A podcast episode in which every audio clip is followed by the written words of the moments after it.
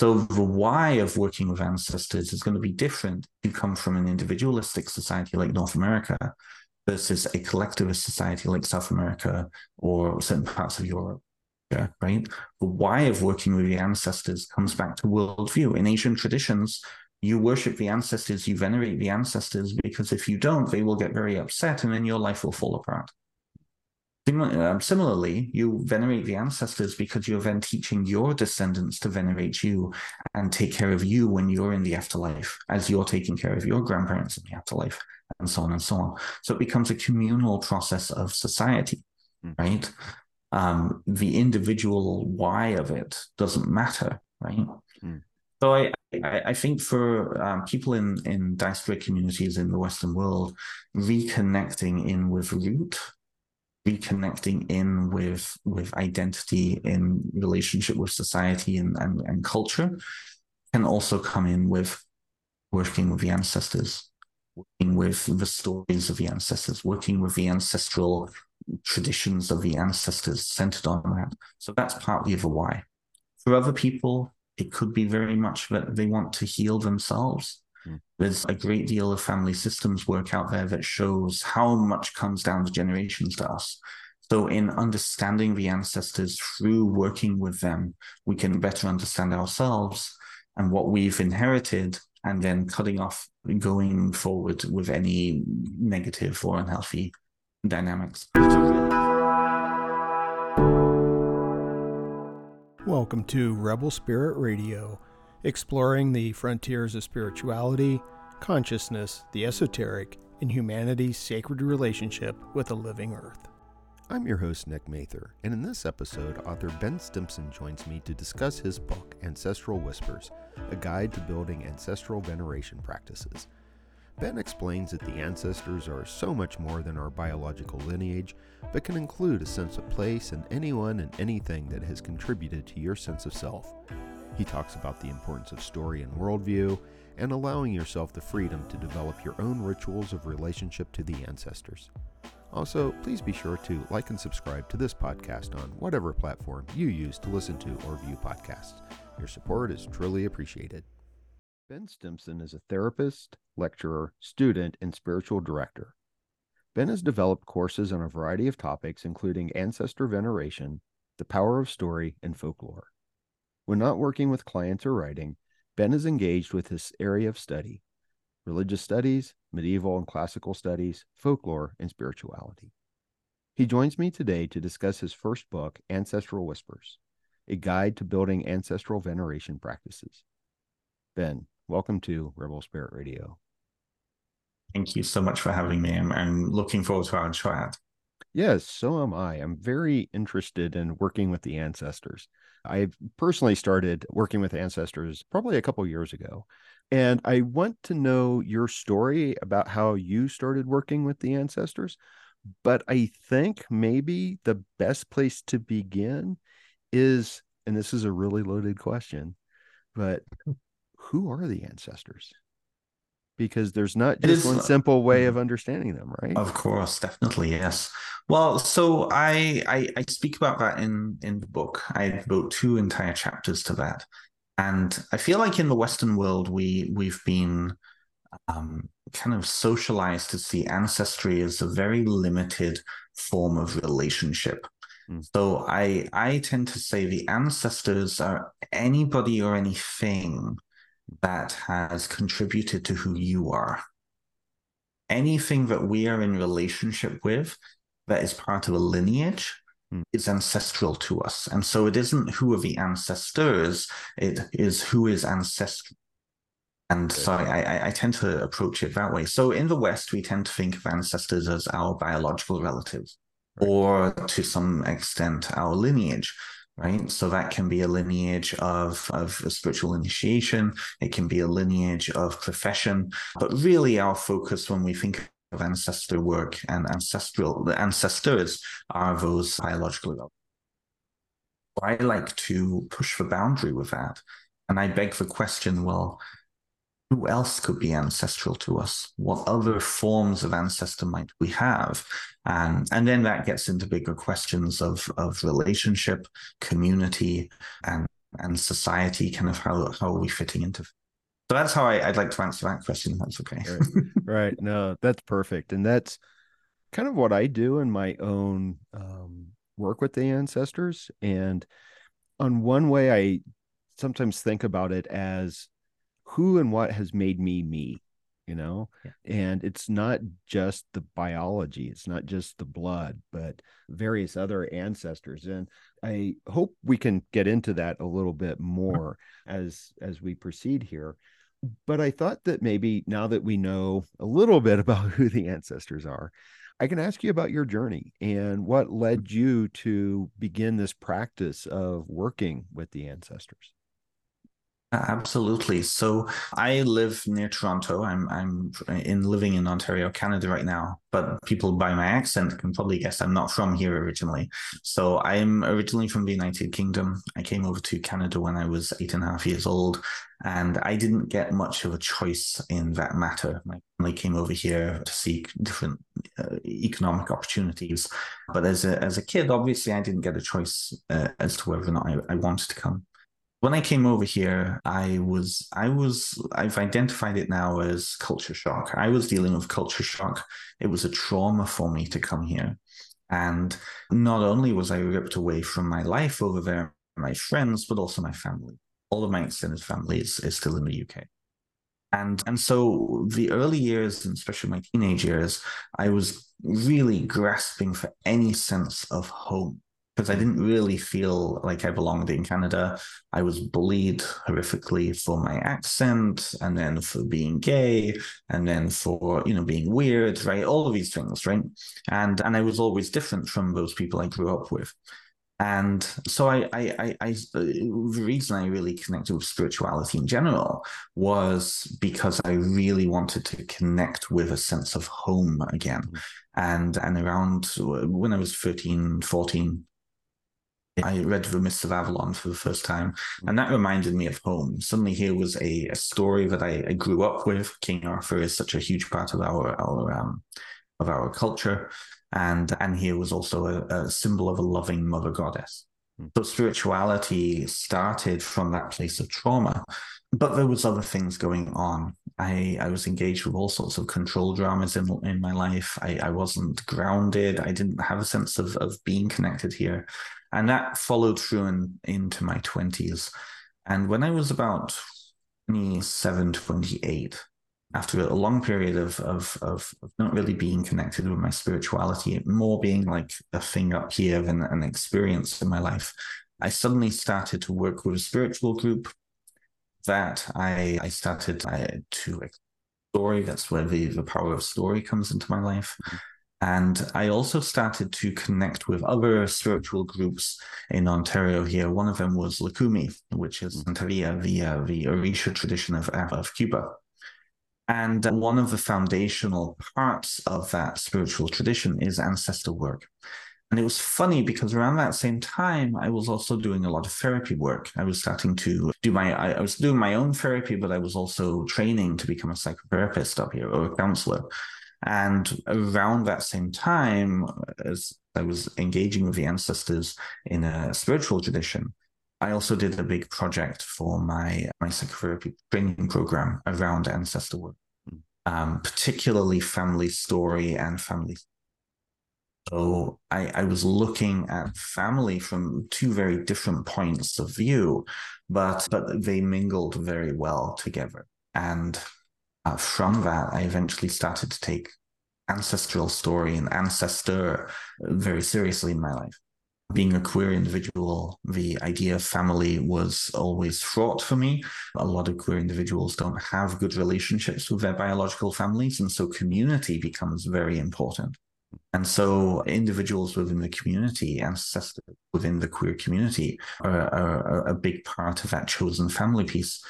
So I, I really stepped back into my life and I started to gain healing from that process. And I remember in 2016, I had a had a, an experience where I seven individuals from my life came back into my life throughout the year. These are people who I had known 10 years earlier or five years earlier and had gone out of my life for various different reasons. And, and every single one of them brought a, a piece of healing back to me. And at the very end, that culminated in a very, very important person coming back into my life. And so uh, I started to reflect on who I used to be, to who I am now, to who I'm becoming. Hmm. And that ancestor piece came into that. I am my own ancestor, person I was 20 years ago, 10 years ago. Same with all of us. We all exist on a continuum of, of life, right? Same with the ancestors. Our story merges with the story of our, our parents, our great, our grandparents, and so on and so on. So I I came to finish in 2019 my, my psychotherapy program. I was already working with ancestors in a very vivid spiritual way. And so I sat down and I thought, you know, I I I, I was trying to come up with stuff to do for my clients, like build start building a practice. So I thought, you know what, I've just gone through so much around ancestors from my own life. I want to I want to bring this experience to my clients. So I started writing the notes that would become the course for eventually this book. And so that ran for about a year, and then the pandemic hit. I had nothing to do, and the government was paying us money. So I thought, you know what? I think that I have this like thick binder full of notes because death and grief was a big part of my my training program.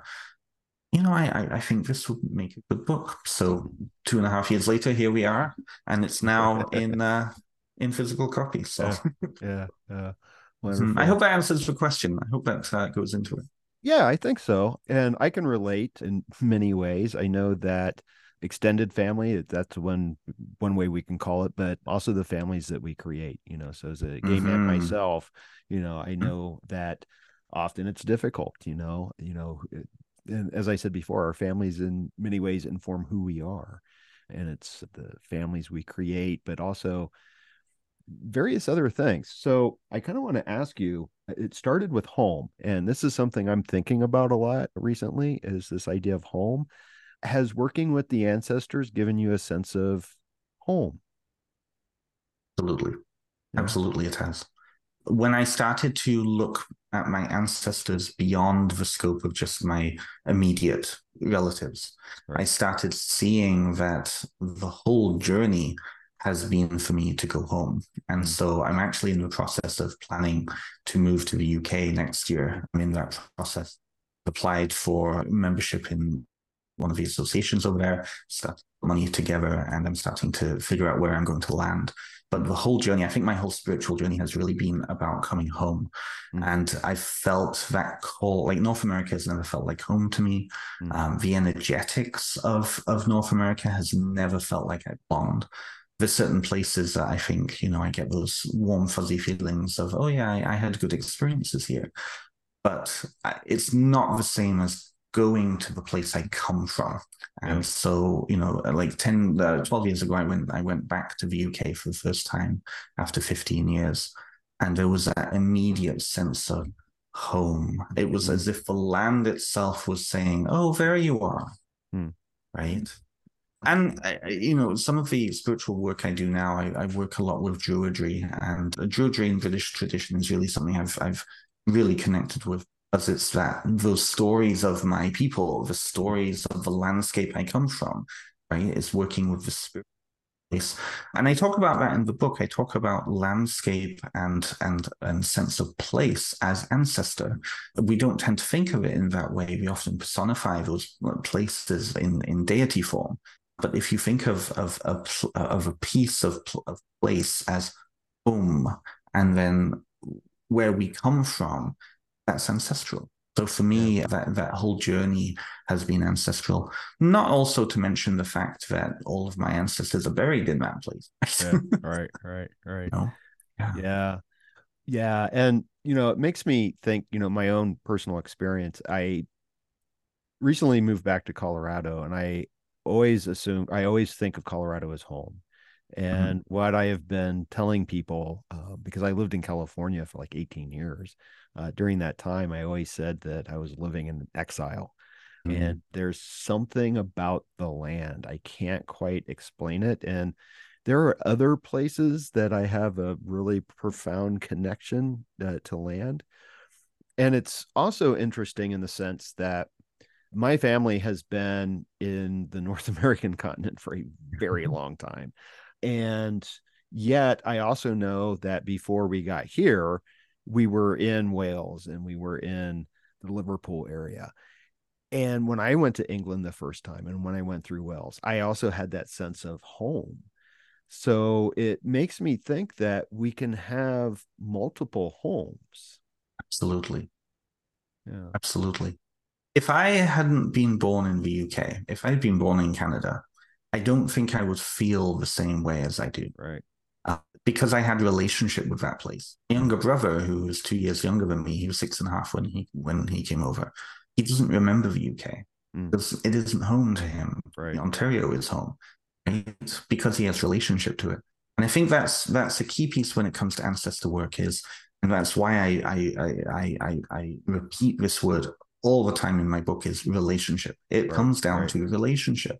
Yeah. Right? Um, a lot of people in the diaspora, in any diaspora, this sense of home being an original homeland somewhere. Mm. But that's the original homeland of your ancestors. Mm. You're connecting to it through your ancestors, right? So, what could a sense of relationship be like to the place that you're on now? Now, I'm really bad for even suggesting that because I haven't really done very a good job relating to Ontario. You know, I, I'll probably miss it when I leave, but I don't have that relationship to it. But I think again, if I was born here, I would have that relationship because I would be literally have been fed with food that had been grown here. I would have been there was that imprint, right? That spiritual connection. So I, I think that it, it gets really down to again that nitty gritty of relationship and intentionally looking at that relationship and so then that can go multiple different ways right right right mm-hmm. and so building the relationship is the foundation for working with the ancestors and eh, I know you cover a lot of this in the book, and I don't want to go through all the details of the book. Uh, I want to encourage people to read it. I thoroughly enjoyed it. I haven't told you that. Thank yet, you. But I very Thank much you. enjoyed the book. And I do highly recommend that people get a copy of it. It's an amazing, mm-hmm. amazing piece of work. But how would people begin to develop a relationship with their ancestors? And the other question in connection to this is why? Good question, right? Why would you? Why would you want to, right? Yeah. And and that, that often comes up in kind of pagan witchcraft circles. What is the reason to connect to ancestors? Especially, say, Christian ancestors for the past thousand years. Why would you want to connect to these? Right we often see then in, in those communities a want to connect with pagan ancestors from 2000 years ago. They're the real ancestors. All these people in between, they're nothing, right? And, it, and that says a lot more about where the individuals are at than necessarily the ancestors themselves.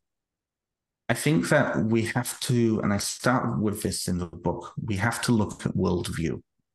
I think a lot of books on the market, and I, I, like I don't want to trash talk any books out there. They, they all serve a purpose, but a lot of books on the market they will they will tell you that ancestor work is ancestral witchcraft or spell work or so on and so on. Right? It's how to use the ancestors as spiritual guides to perform something that you want. Right? Ask that you want, a spell that you want. And I think that that for uh, many people in neo paganism, I'm not assuming that it's just neo pagans who are listening to this but uh, that's the community I'm really, uh, really gearing this towards. Only then see the ancestors in that way, because really that question of well, why, who, what, come up again and again, you know. And I think that in many ways, because of say religious trauma, leaving faiths like Christianity of, of origin that are very, very connected to those ancestors, can then create that uncomfortable place of well, what, what do we do with them? A lot of people also have family trauma that they're dealing with. And so, you know, uh, a couple of books out there work specifically on healing that family trauma. But sometimes that can be very daunting for people who've never had the experience of stepping in. One of my students in one of the classes I had, she was indignant that she was understanding ancestor work as then her needing to take on responsibility of healing all these unhealed ancestors. Mm, mm did not have good relationships with. And so for her, ancestor work was like, what, what, what is this? For her, it was working with very particular ancestors then. So, and I talk about that in the book as well, you know, ch- choosing the ancestors that we want to relate to mm-hmm. because of our own, where we're at, right? right. So I, I start very intentionally with worldview. I want people to start with the basics. Who are the ancestors? Who, who, what does being dead mean? How do you conceptualize them?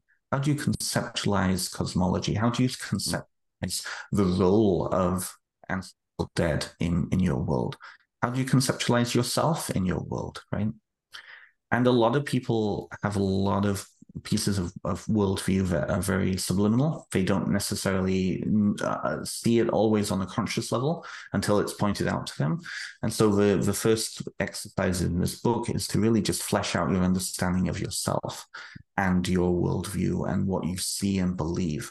Because then that is then how you're going to see and understand the ancestors.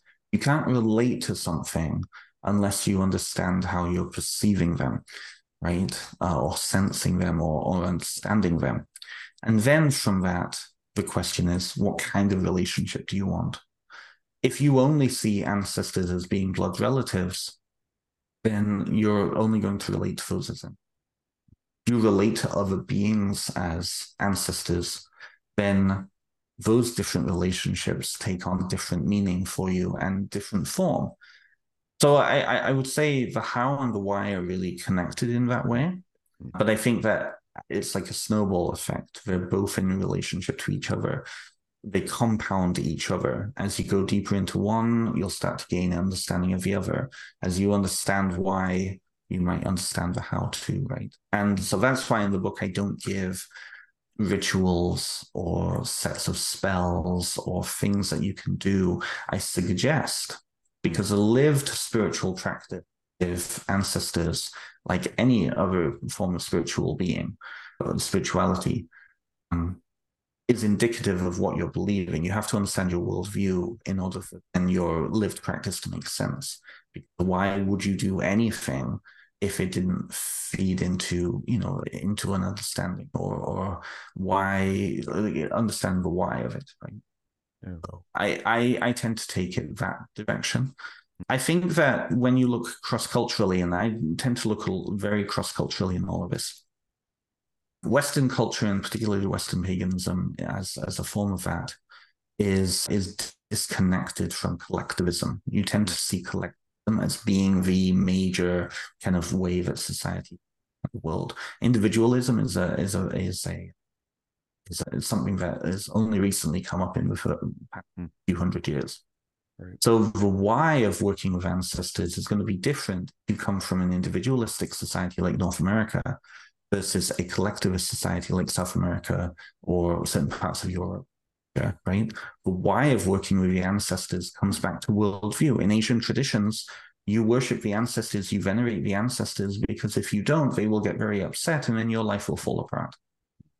Um, similarly, you venerate the ancestors because you're then teaching your descendants to venerate you and take care of you when you're in the afterlife, as you're taking care of your grandparents in the afterlife, and so on and so on. So it becomes a communal process of society, mm. right? Um, the individual why of it doesn't matter, right? Mm. So I, I, I, think for um, people in, in diasporic communities in the Western world, reconnecting in with root reconnecting in with with identity in relationship with society and, and, and culture can also come in with working with the ancestors working with the stories of the ancestors working with the ancestral traditions of the ancestors centered on that so that's partly the why for other people it could be very much that they want to heal themselves. There's a great deal of family systems work out there that shows how much comes down the generations to us. So, in understanding the ancestors through working with them, we can better understand ourselves and what we've inherited, and then cutting off going forward with any negative or unhealthy dynamics. So, really, there's a lot of things why people would want, you know, yeah, right, you know. Yeah, there's so much in what you just said. So let's unpack a little bit of this. So, so yeah, I was jotting down a few little notes here. So I'm going to jump back and then we'll kind of go back and mm-hmm. forth here. But one of the things that you had mentioned was Christianity and the sort of heritage of Christianity, and something that I have, and it's been going on for a while, and I see it more and more often is that for people who don't connect with Christianity, even though it is part of the worldview that they have been raised in. I think that there's often this question of, well, what do I do? Mm-hmm. How do I um, practice a spirituality? And so there's a lot of, I think, reimagining things. And it seems like, in a sense, um, I'm not sure how I want to phrase this, but we're reinventing our spiritual or a lot of people are reinventing their spirituality reclaiming it in a sense. And it seems like part of that is that we have to, to develop a story of origin of sorts and that the ancestors play a part in that way. And so when we tell these stories and the land it seems to me that that's one of the first places that we have to begin is with the land and because you talk a lot about or talk a bit about cultural appropriation and the dangers of it mm-hmm. yeah. and that the spiritual practice is something that we start with the place and so how would how would someone go about doing that what do you think uh, someone would do if I understand the, the question correctly, yeah. I think that it, it, very much depends upon where they find themselves. Mm. Because my my where I've come to with this idea of connection with landscape mm. is that landscape is is a is a is the canvas that we place our relationship onto. Right? Now, oftentimes in like in European cultures and, and old world regions, there's a different relationship with landscape than in settled hmm. uh, colon, colonized places. In North America, particularly, and Australia, definitely. Have two groups or multiple groups of individuals and communities that have relationship, different relationships with the landscapes. So then oftentimes culture wars come out because one group privileges their story of that landscape over another. When you look at folklore, folklore, this is why folklore is such an important part for me. When you look at folklore, what folklore actually is, is actually folk culture. And folk culture is not like a national official culture. Folk culture is adapted to the local landscape. And so it's often, and it's perpetuated by the ancestors, it's perpetuated within those individual communities. But what often folklore does in a much more, in a much more organic way is that it will adapt itself to wherever it finds itself. We see this in Scots Irish cultures in North America, for example. What often will happen is unlike that colonialist, like national culture, popular culture, destroy and take over. And at the local level, there is a lot more uh, ability to create authentic and and local connections. You often see local folk regions such as Appalachia, the Ozarks, Midwest, right, New England, bringing in and merging and organically encompassing the Native American, while also destroying those cultures, while also being part of the overall culture that is is. But there's it's a different relationship to the landscape. So, what you I'm trying to be very careful what I say here because I don't want people to misunderstand me. Right. But at the local folk culture level, you tend to see a lot more of a localized culture that is representative of the people of that community. Mm. And that is across the board. You will find that in every single culture. And that's the dynamic because it, it plays into our, our basic psychology, the way that we map onto our local landscapes information, we associate it. It really does come down to that, uh, that basic psychology. So we start with the landscape, but not just the landscape. We start with the stories of and relationship of the culture, the local culture mm-hmm. on that landscape.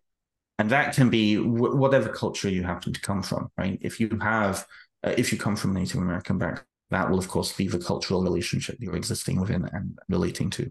Come from mixed heritage, then you will have to find the balance between yourself, right? But usually folk culture is living culture. You are born into this living culture, you exist in culture. And so you become an extension of that group relationship to that. Now, where it becomes difficult is that quite often religion as a social uh, context, as a social institution, not necessarily just as spiritual, but as a social institution, a lot of communities are built around religious communities because religion, no matter what it is, gives you the answers, the cosmological answers, that sense of purpose, that sense of place, that sense of meaning. And so oftentimes, all manner of different forms of culture will be then connected to that religious tradition. I think this is where the disconnect comes in. When people look at, say, folk magic, which uh, uh, now becoming a bigger thing in, in yoga and, and the uh, Western occult um, people are looking at folk Christianity not because they necessarily believe in Christianity, but because they understand that it is a container for all of these other aspects of culture and relationship. And so it's like, you know, it's like going over to your great aunt Florence's house and playing by her rules hmm. because you want to spend time with her, right? Right. You know, you might not necessarily enjoy that she, you know, wants to pray Hail Mary or whatever before dinner, but you want to spend time with her. She's the she's the person you want to relate to. So you'll just do whatever she wants to do. That's fine. That's just her way of thinking without necessarily taking it on for yourself. So I think that again, it's, it's a complex thing, but I think that plugging into story necessitates then an understanding that you don't have to take all elements of that story for yourself, but that you can relate to those figures, those individuals, to that communal identity through that story. And that story is often located in the landscape. So if you look at the way that local communities relate to their community, it's often in a physical space. The idea of the hometown right? Going home to the hometown yeah. and knowing that, you know, your grandfather used to own that shop there, or you you and your you and the boys used to hang out and and smoke weed or whatever over there when you were teenagers, or you know, that's the the site of the homecoming parade and so on and so on. In the same way that any other spiritual tradition will usually relate difference between an ancestor from three generations back and an ancient mythological figure from a thousand years ago is not that distinct. Like it's not that different. I hope that makes sense. It it does. So with what you were just saying, and I and I know that my question wasn't probably phrased all that well. One of the things that I was thinking about, I'll I'll kind of look at it from my own personal perspective mm-hmm. because I think that'll help a little bit because I do know a lot of my family genealogy. And mm.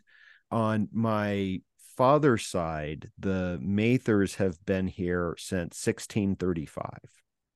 There was actually someone on the not not one of the Mathers, but I do have an ancestor that was on the Mayflower.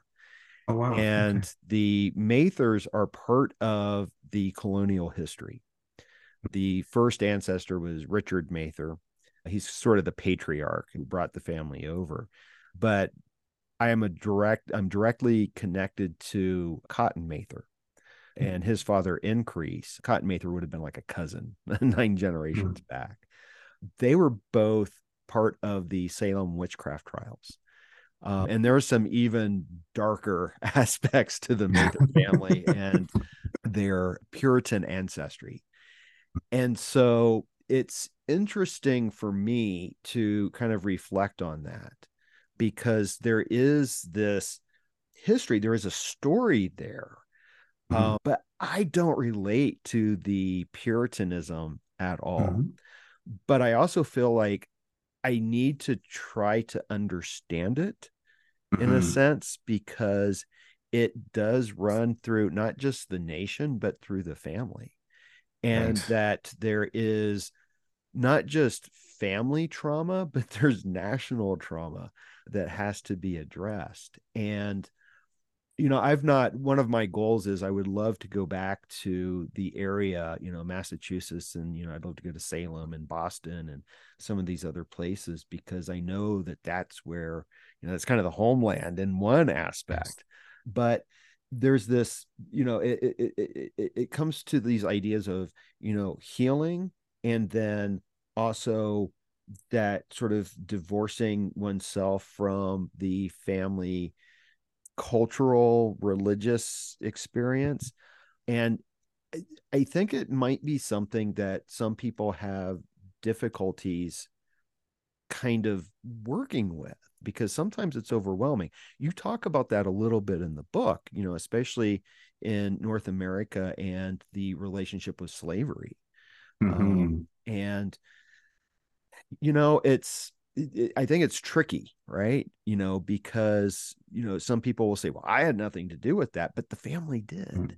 So, how do we, you know, how how do you think that people should recognize sort of these negative aspects of the ancestors, and how can maybe that be turned into a kind of positive in a sense? Can it be say, turned into a positive? well, no, no, it can't. Yeah, yeah. That's the thing. Yeah. Um, I don't think that. Well, I I say that I actually understand. I think what you're saying now. I think that I think that where people get stuck with ancestor work is that they then are assuming that they then are their ancestors, right. that they are culpable for those things. Right all of us, everybody in every generation is is is born into a context that previous generations created, right? And this is where that responsibility piece comes in. So, you know, what's happening in the United States right now with politics of trying to rewrite the history of of of of of, of colonialism and the, the the foundation of the US being a slave nation, right? Literally built by slaves, is uncomfortable for people because then it's that over identification with the the story that makes them comfortable and so when people start digging into in general when people start digging into their ancestral story and find those unsavory things that those shadowy things that the culture and the family as an extension of that culture wouldn't want you to look at and and oftentimes family systems will do very very fucked up things. I apologize, and we'll, I hope that's, that's okay, okay, to say. Yeah, yeah. yeah, yeah. They they do messed up things to make sure that each generation uh, becomes oblivious to it. Right. What needs to happen is an understanding that we are not our ancestors, but we are living in the context that they created, and if the cu- current context that we live in is is is creating benefits for us or for any group because of that context and that history then the responsibility piece is to understand that history understand the benefits and make sure that we create and work towards a beneficial society for all right mm. But i think that we can also take this too far mm. and i say that mainly because it depends on the context of the situation you know if we look at, at ancestor work in that way, then, you know, if we go back 2,000 years to the Romans invading Britain, most North Americans of white ancestry uh, have British ancestry. That's just the way that the, the community has gone, right? So if we look at that, then we would be looking at the modern day Italians as being as being colonialists and racists and coming in and taking over, right? where does that end? And where that ends is where the current culture is still dealing with the problems set up by the original thing. So slavery, we're still dealing with the uh, repercussions of that. Same with the genocide of indigenous people and the continued genocide of indigenous people. Through the murder of, of indigenous women, through in Canada that's a particularly nasty thing, the the um, residential schools, right? So the social issues from now have history, and we need to understand that history right. so that we can heal and move forward, so that those things aren't continuing. Right. And we know as a society how to do this, hmm. right? We we we fought a world war around this. We went in and stopped Nazis from exterminating Jews and multiple other minority groups. Right? We understand this, mm. but then when it becomes uncomfortable, we suddenly don't want to understand it. Yeah. yeah. So I, I, I think that I think that the, the again it's that discernment of of what exactly right. You know, if genocide from four thousand years ago in in the steppes of Russia are not going to continue. Like if they're not showing up as a problem now in our society now, then I think we can be understanding that that was a context from our ancestry. But if we're looking at just the past few generations, and in in working with those ancestors, we need to be realistic with who those ancestors were in their lives. Mm. Yes, they were products of their culture, but also we're products of that culture too. Right. So, what parts of that culture need to change in order for us to perpetuate a healthier future going forward?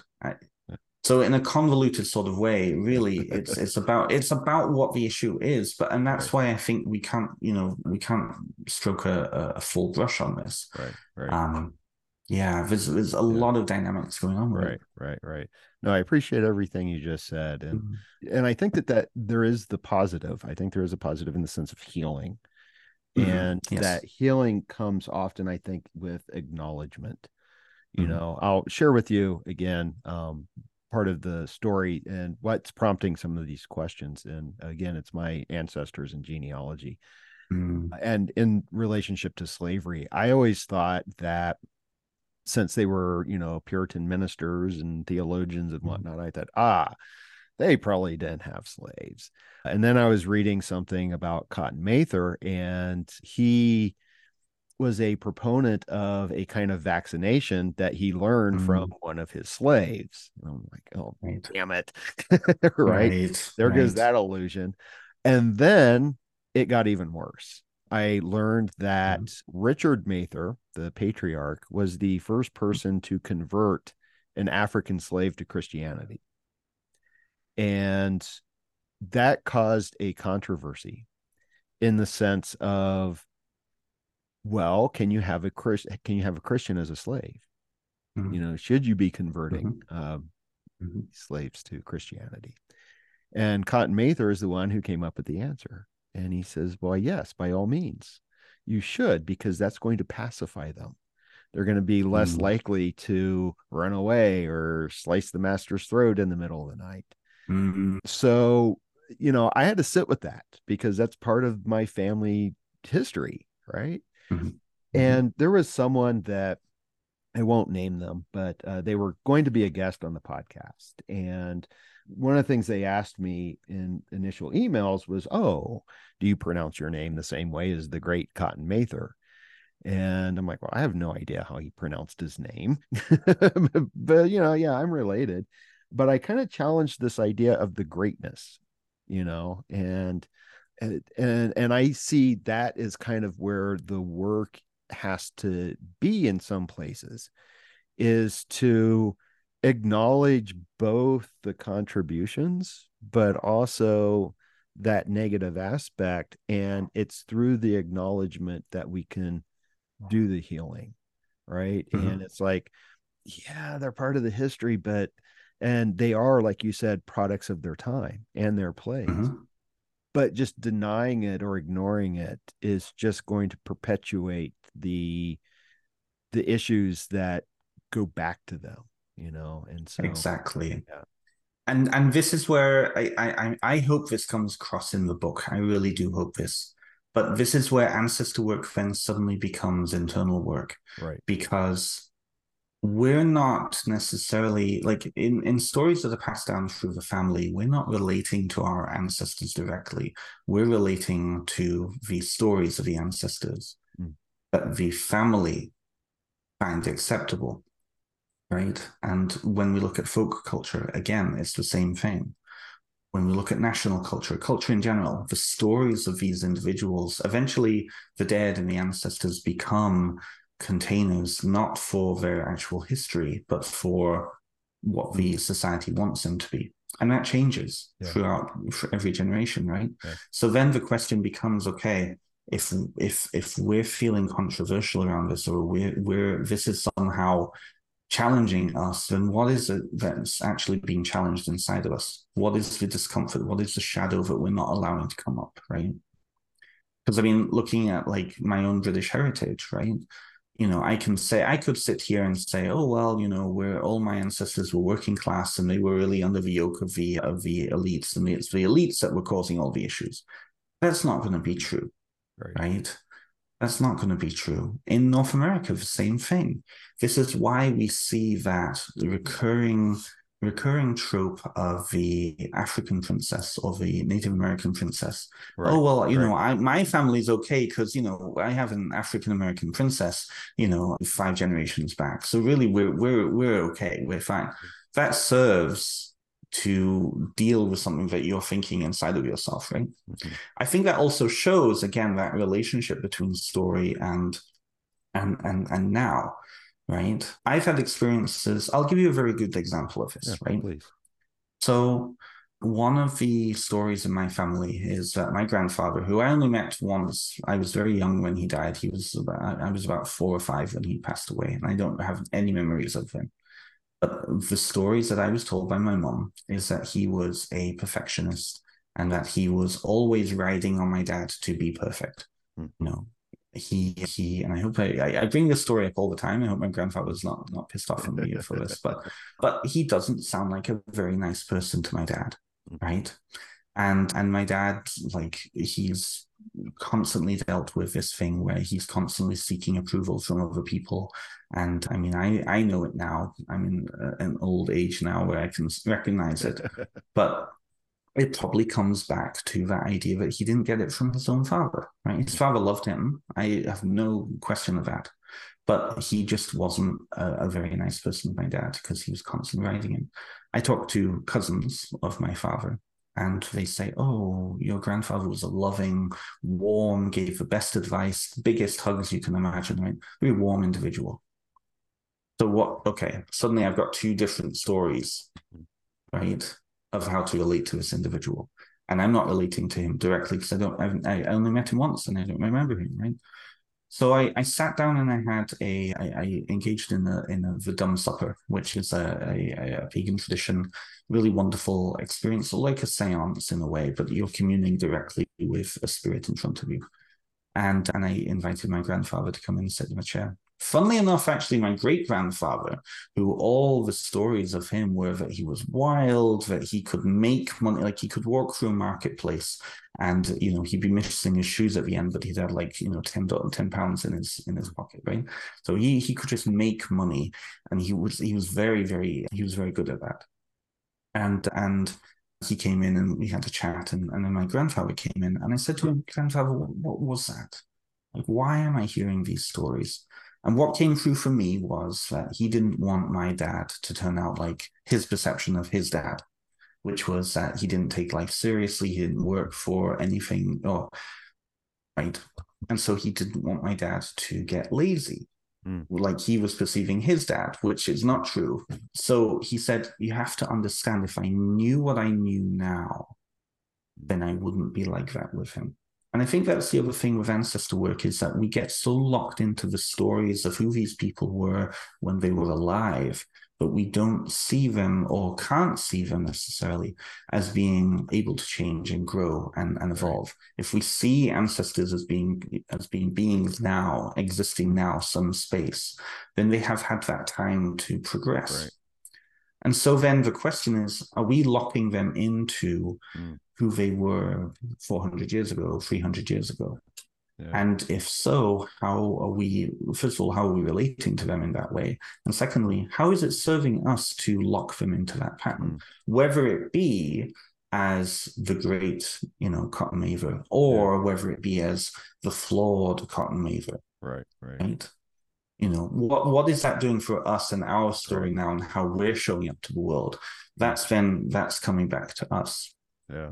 Right. With that individual that you had on, I, I don't know who they were. Obviously, I'm not going to ask you, but yeah. um, for them, there, there was something there with okay, there was something right. about that. Right. Right. right.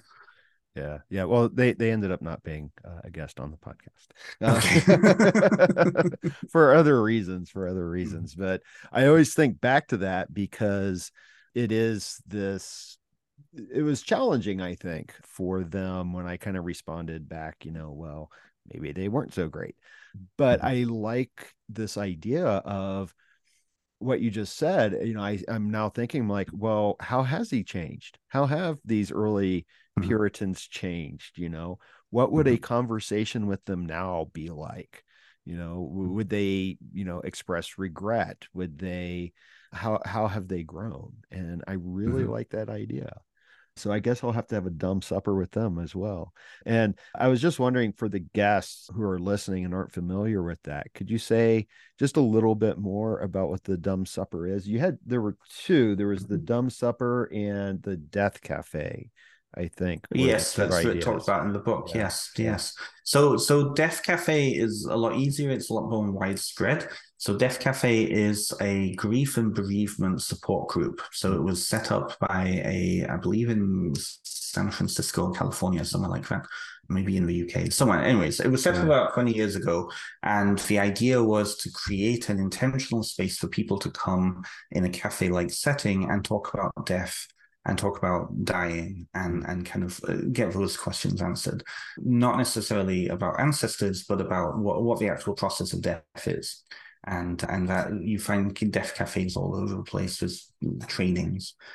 The dumb supper on the other hand is a and i believe it actually came out of spiritualism originally but it's it's it's a cafe like setting again it's a ritual where you invite guests over to sit in uh, a chair opposite an empty chair. And in kind of this ritual space, um, you invite the ancestors to come. You oftentimes you'll build uh, uh, an ancestor shrine or some sort of focal point, and you're also served food. So there's a, a sensory part to it too and and you all just spend time sometimes a little bit of music sometimes in full silence like candles and you just commune with the dead. And i i've experienced several of them now and i want to experience more because it's so powerful. You often find them around halloween time and samhain time but there is a movement now to have dumb suppers in in many different times of the year and it's again it's that about uh, that communing with the ancestors communing with the, the, the dead however way you see them. Um, and it's a little bit more intimate because you don't it's a direct communication. You don't have a medium who is there conveying the information for you. And and it's very intimate. And and sometimes people are are revealed to have a lot of hidden information. Like really vivid stuff comes through for people that you may not necessarily get if you were going to a psychic or to a, a medium. So, so dumb suppers, the the silent supper is also another name for it, but dumb supper tends to be what's in the pagan community. I know Reclaiming in on the on the west coast there tends to do a lot of them. Starhawk talks about it okay. in her um, pagan book of, of of of death and dying. So, yeah, yeah, no, it just sounds fascinating, and it's you know, in our culture, we have a weird relationship with death because we try to ignore it at all possible costs. And you know, there was something that you wrote, I think, in the very beginning of the book, and and I really liked this, and this resonated with me. And this is when you had started working with the ancestors, and you mm-hmm. wrote that the ancestors did not whisper; they bellowed, and their directive yes. was to simply live and and i loved mm. that so much because one of the things that i think about quite a bit is that it's not necessarily death that we fear but life. Hmm. i think so. I, I agree. I think so. The context of me writing that was you know i i, I went through a period in in 2010 i went over to the uk and i worked over there so it wasn't just a visit i actually worked over there for about five months so i was actually actually in my homeland again working and experiencing it like a local would right and then afterwards i went and stayed with my sister up north and i saw my family again after 15 years because one of the tragedies of my lived experience in, Ontario is that my parents never wanted to go back. Mm. And so we never went on holidays. And that that compounded the trauma.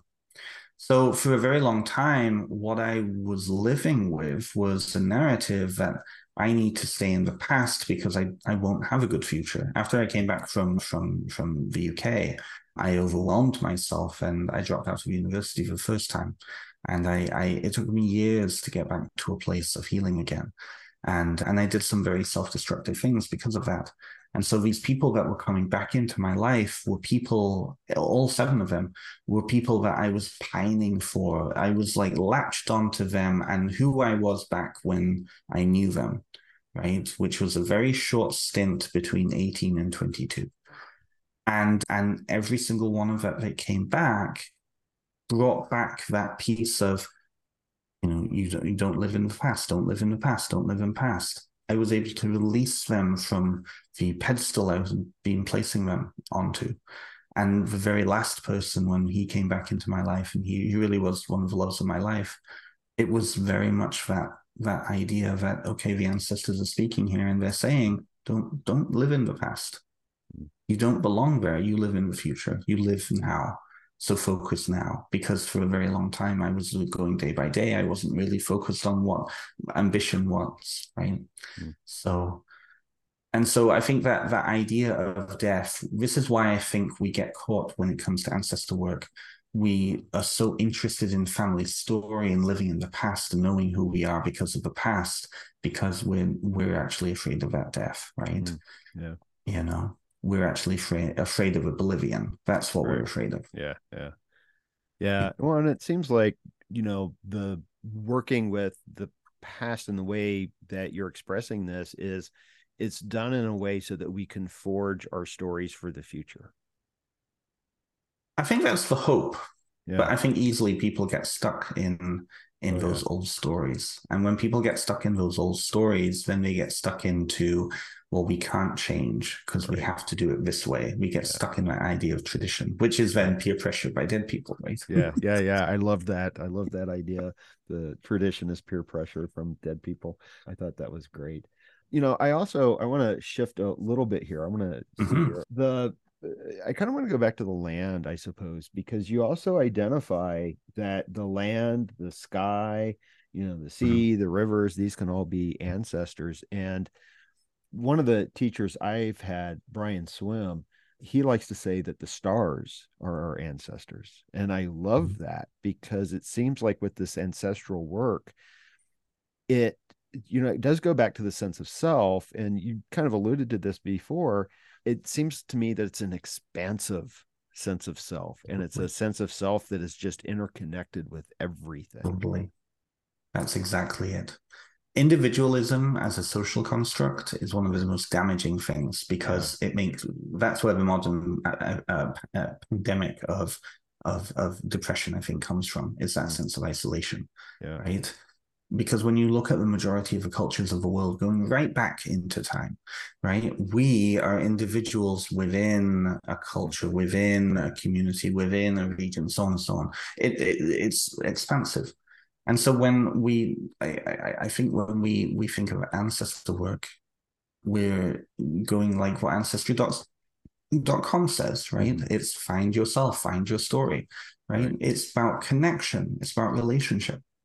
And I think that when we look at many cultures around the world that are non-Western, the distinction then between deity and ancestor or you know spirit and ancestor whatever it is doesn't exist in the same way as in the West. In the West, I'm saying modern neo-paganism and and and uh, you know many alternative spiritualities categorize our whole existence into different contexts, right?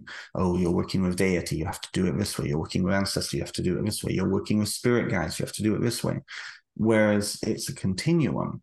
If you look at the at most ancient kind of animistic traditions, the understanding that the creators of the universe, the cosmos, whatever, are ancestral because they gave life, they gave rise to life, which eventually led to us, right?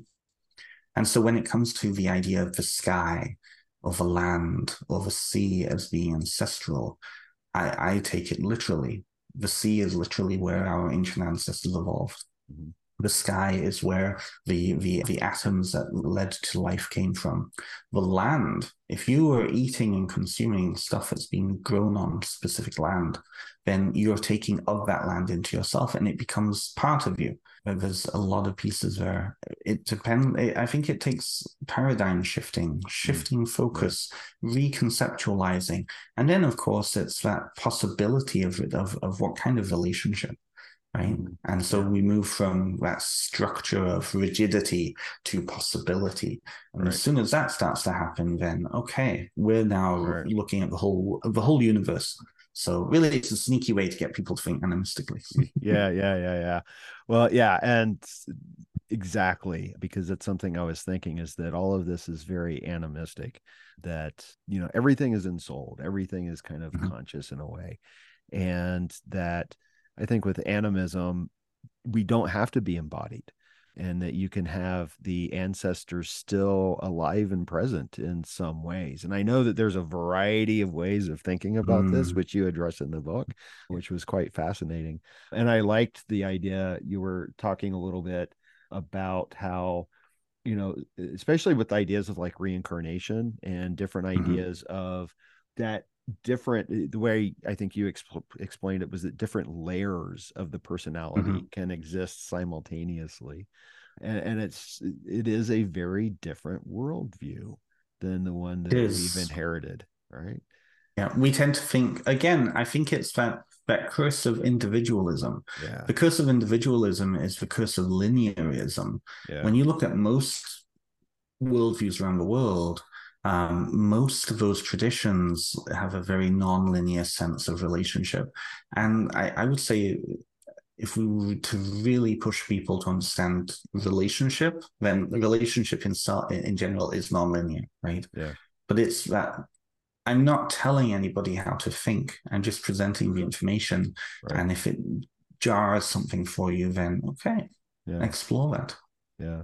No i appreciated that in the book very much that you know you have journal prompts and some suggestions but you're not like do this. Yeah. Um, you know and, and, i think that's that that's awesome. And you know it, and it seems to me that sometimes what might have to happen is you know i, I kind of want to stick with the land here for a moment. You know i said that you know whenever uh, i lived in california for almost 19 years and i always considered colorado home so I always said I was living in exile. But one of the things that I did was I intentionally developed a connection to a piece of land.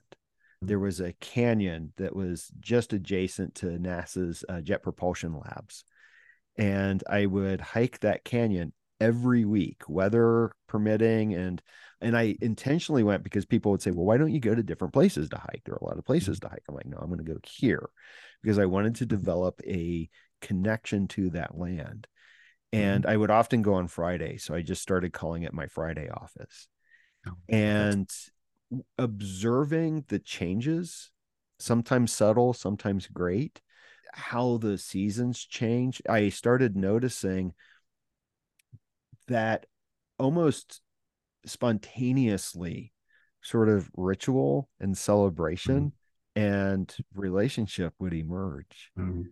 And so it seems to me, and I don't know if you would agree with this, but that's, you know, that can be something like that can be part of the ancestral relationship, and that we, instead of following a prescribed step, this is how you connect with your ancestors, you just start seeking that relationship and see what emerges, and you will be Absolutely. guided by the experience.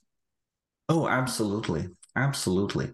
As you were saying that, I, I got a little bit goosebumpy for a sec because, in essence, what you're talking about is a very similar process that goes on in Australia with songlines. Mm. So, the Aboriginal Australians down there, they have these walking tracks that are, are, are, are physical spaces that they walk at certain points throughout those tracks where they stop and they sing song, they engage in ritual, or there's certain information that's connected with certain spots along that that landscape, mm. um, and it, it, it becomes then a, a, convergence point between culture and themselves.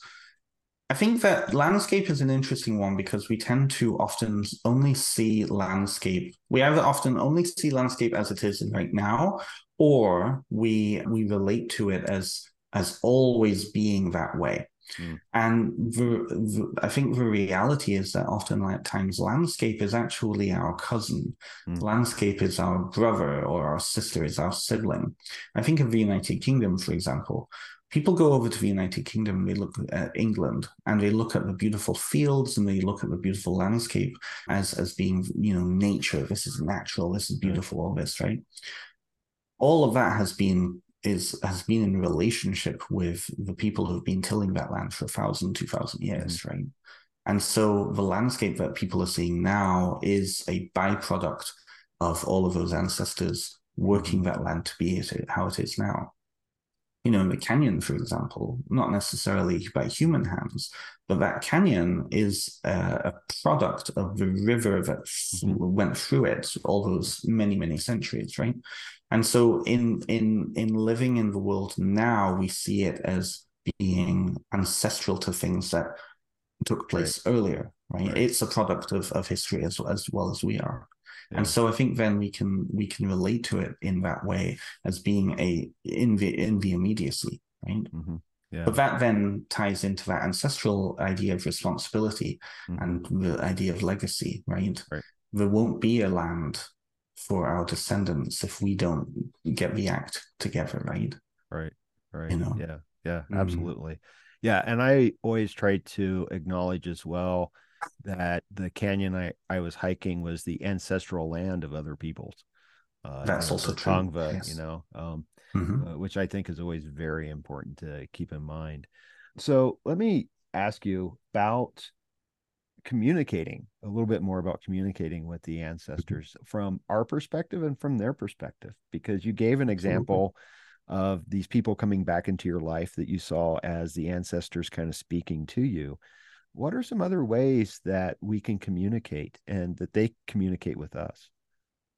Absolutely. So this really goes back to that idea of worldview because you know somebody can be communicating with you, but if you don't understand the language or you don't recognize it as being a form of communication, then you're not. the communication won't happen.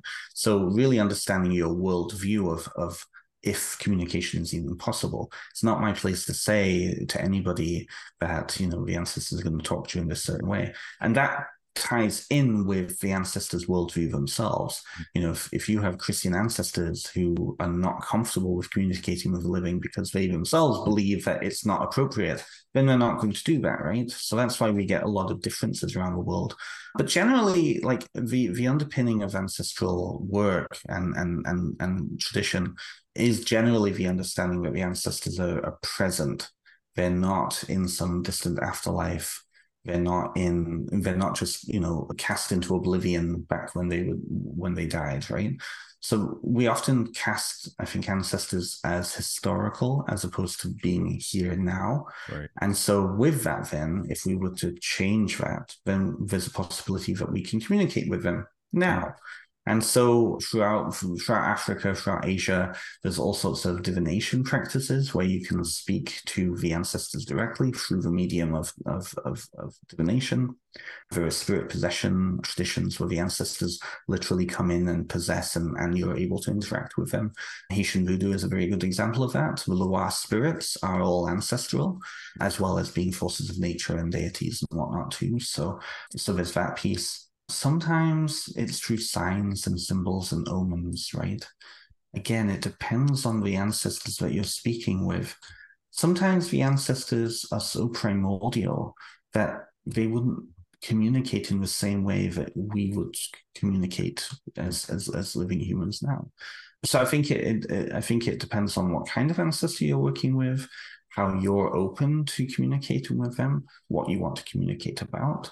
Mm. Like an ancestor from 2000 years ago, from a culture that is very, very distant from now, may not necessarily have the same need to connect with the living because right. they've right. been dead for so long, or they've become a genius loci. Right. In which case, then, like your canyon, for example, if your canyon, and this often happens, we, we often see this that places become connected to particular individuals, right. and then they become genius loci, they become mm. spirits of place. Hmm. So when walking through that canyon, connecting with the the essence of that canyon, forming communication with that canyon on on a regular basis, as you build that relationship with it, there may have been a communication to you, and it could have been just a whisper, yeah. or it could have been a feeling, or it could have been insight, right? Yeah, yeah, yeah. So, so yeah, if that answers the question. Yeah, yeah, yeah, yeah. Yeah, no, I'm I'm always stuck in my Friday office. I think I had to go through a mourning process with it since I'm no longer there, but I'm looking forward to going back and visiting on occasion. But also looking forward to developing a similar relationship someplace here, you know. But it's interesting because uh, you know a lot of people have commented like, "Oh, you're going to find some other place," and I'm like, "Well, that's you know kind of like a response if you've been in a long-term relationship and they're like oh well there are plenty of mm. fish in the sea it's like well you don't understand there was this very specific right. relationship and i've been thinking it's like yeah i'll look around but i need to be a little bit settled again mm-hmm. i need to have that sense of home before i can mm-hmm. develop a greater connection mm-hmm. to the mm. land and to the spirit of the land so yes and in my ancestral work i always make offerings i want to ask about, ask you about offerings to mm-hmm. this but in what i do i always uh, include ancestors of land and ancestors of place and also along the lines of what you were uh, just saying as well is our human ancestors and our non-human ancestors mm-hmm. Um, so mm-hmm. maybe you can say something about offerings and ritual because it seems to me, if I understand your work correctly, that's also a form of communication. Oh, totally. Yeah. And I, I really, really hope that that comes through very, very clearly. It so does. I thank you. yeah. Ritual is communication, right? What we do in magic, in ritual, in play, whatever it is, every element of that is communicating with the spirit world in some form, right? So even it, depending on who you're communicating or what you're communicating with. So this is where symbolism and action and and meaningful work comes into it because then that word intentionality comes in. So with ritual connected to the ancestors, all of that has to come from worldview. You have to understand kind of how you're conceptualizing these beings mm. or these individuals in or collectives in order to then communicate with them. And so then that filters through to reflecting in then what you do. So with offerings, for example, a very, very common one from many African traditions is, well, if you see the ancestors as being in the sky, why are you putting their offerings down on the ground, right? right? Why not raise it up, right? right? If you see the ancestors as dwelling, even on a symbolic level, in the earth, then placing that in the earth is is going to be powerful because it's going to be accessible to them. Even in in what you offer, the symbols that you of, of the food that you provide, the the the the the gestures that you perform, right? It can be very meaningful and also serve purposes of, of communication um, to think here. So, respect, showing how to show respect. Hmm. So when you when when in human society we shake a hand or we maintain eye contact or we whatever it is, and every culture is different in how respect is shown. You're signaling through non-verbal ways to that other individual that you are respecting them, that you are present, that you are you are there, right? And you're not verbalizing that it's the same way with ritual. It's just using symbolic language and gesture and, and other movements. So so in many ways I would say that all of those pieces with that with that key piece of communication, then that can filter into, okay, you're going to make an offering. Well, you're not going to just offer something for no reason. It's like walking up to somebody with a cup of tea and giving them a cup of tea and being like, here's a cup of tea. And like, I'm sorry, what? you know, it doesn't make any sense. So offerings have to be understandable. Hmm. And because a lot of the way that we often see ancestors is as dead human beings, then tying into, okay, well, what was the culture of those dead human beings? Hmm. It's easier to give offerings to our recently deceased because they ate the same food as us.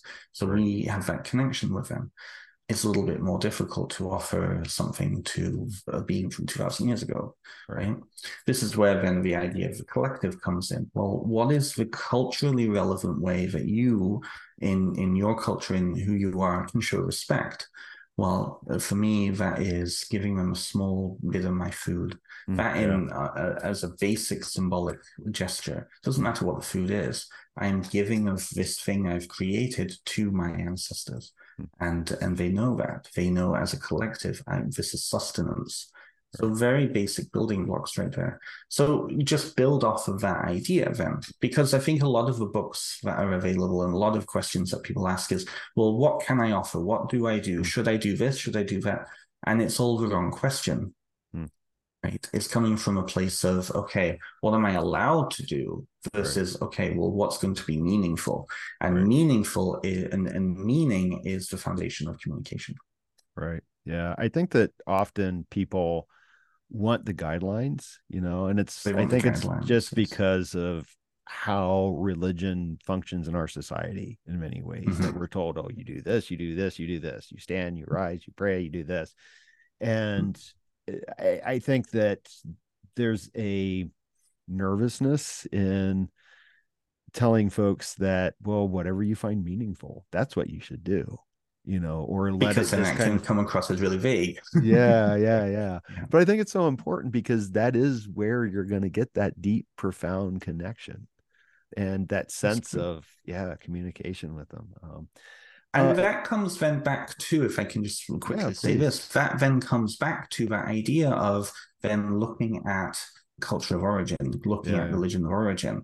Even if you don't believe in Christianity, right. saying a prayer on behalf of the dead mm. to those who to those dead who that's going to be very meaningful to them right. is going to signal to something them something very different right uh, same with spell work knowing yeah. that you know a certain catholic charm for example um, is powerful to the ancestors because yeah. that was powerful to them when they were alive you're going to be plugging into a lineage of of, of right. power Right. You don't necessarily have to believe that, right? And I know some people will disagree with me. Very probably, you know, Catholic witches who will disagree with me, but I see it that way, right? You're yeah. plugging into a combined shared space, which right. is the the the practice.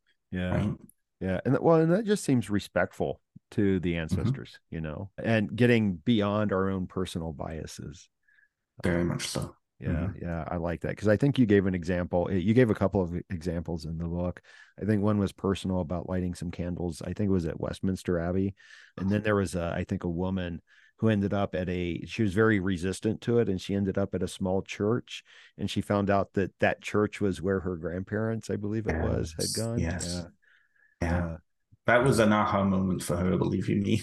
right, right. I can imagine. Well, I thought it was quite beautiful, and so I appreciate that very, very much. I, I have. I know we're uh, going to start running out of time here, unfortunately, but I have a question. I don't know if you can answer this, but and I, I'm going to try my best to uh, verbalize this.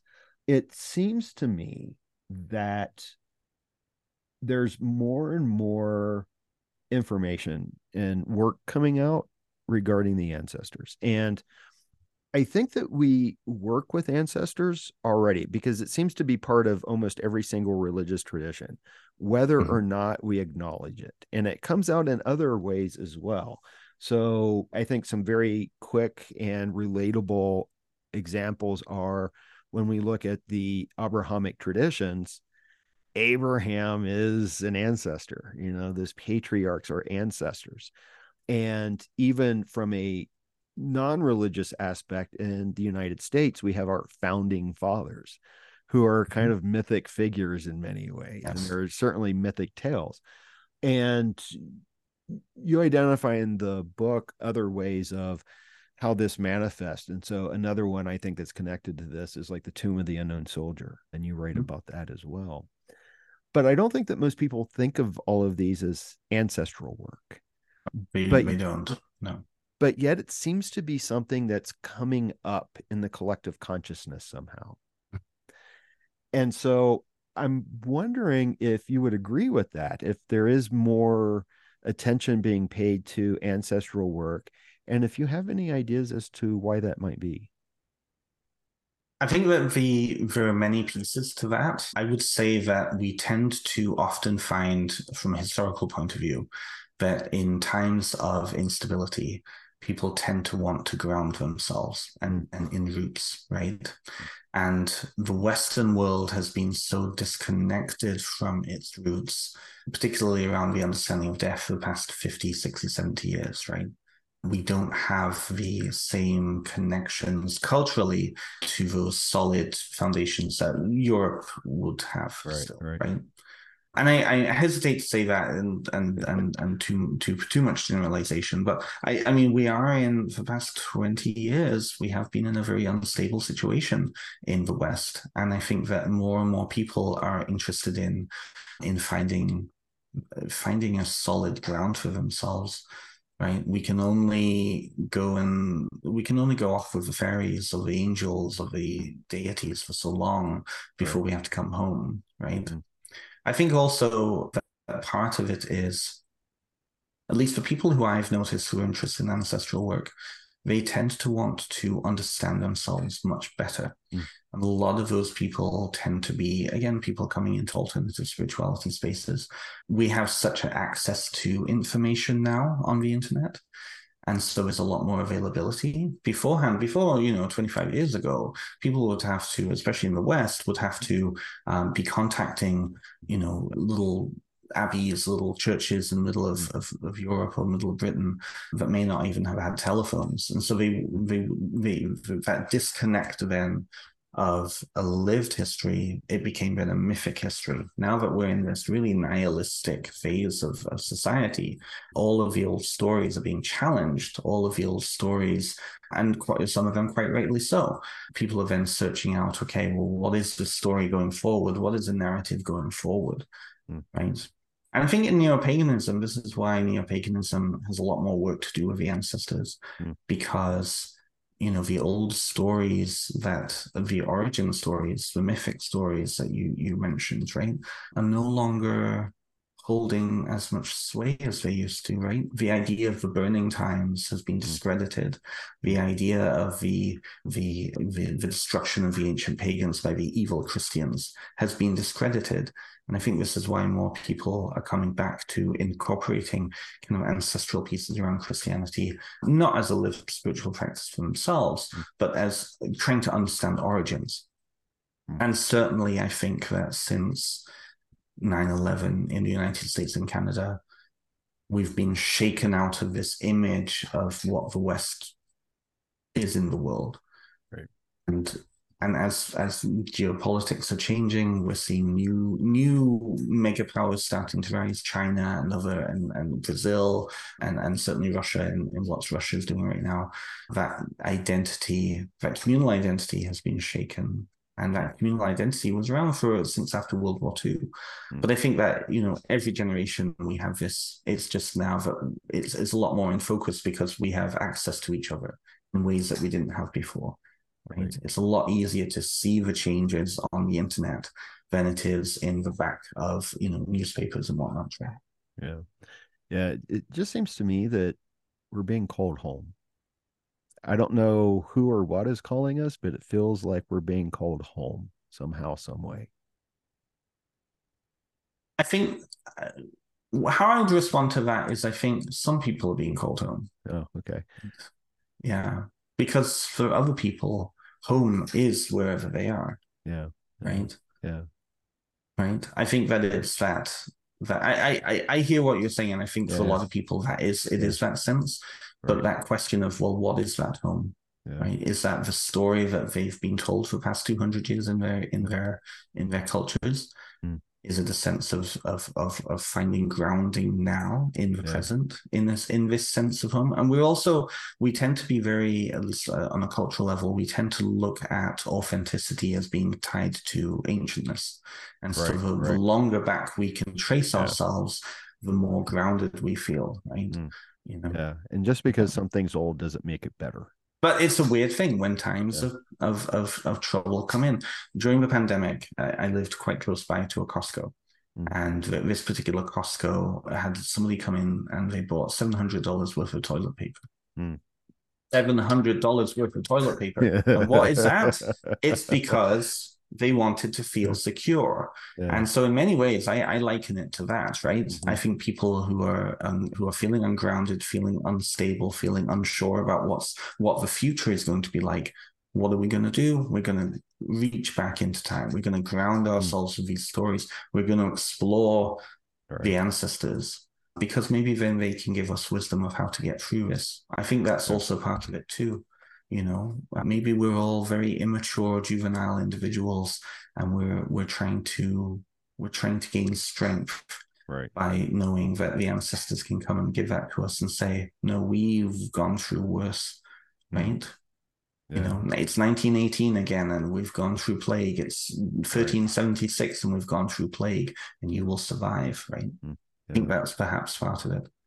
Yeah, yeah, yeah, yeah. It seems like there's so much in this ancestral work and the idea of connecting and communicating with the ancestors that you know you can eh, you could write a few more books on this topic.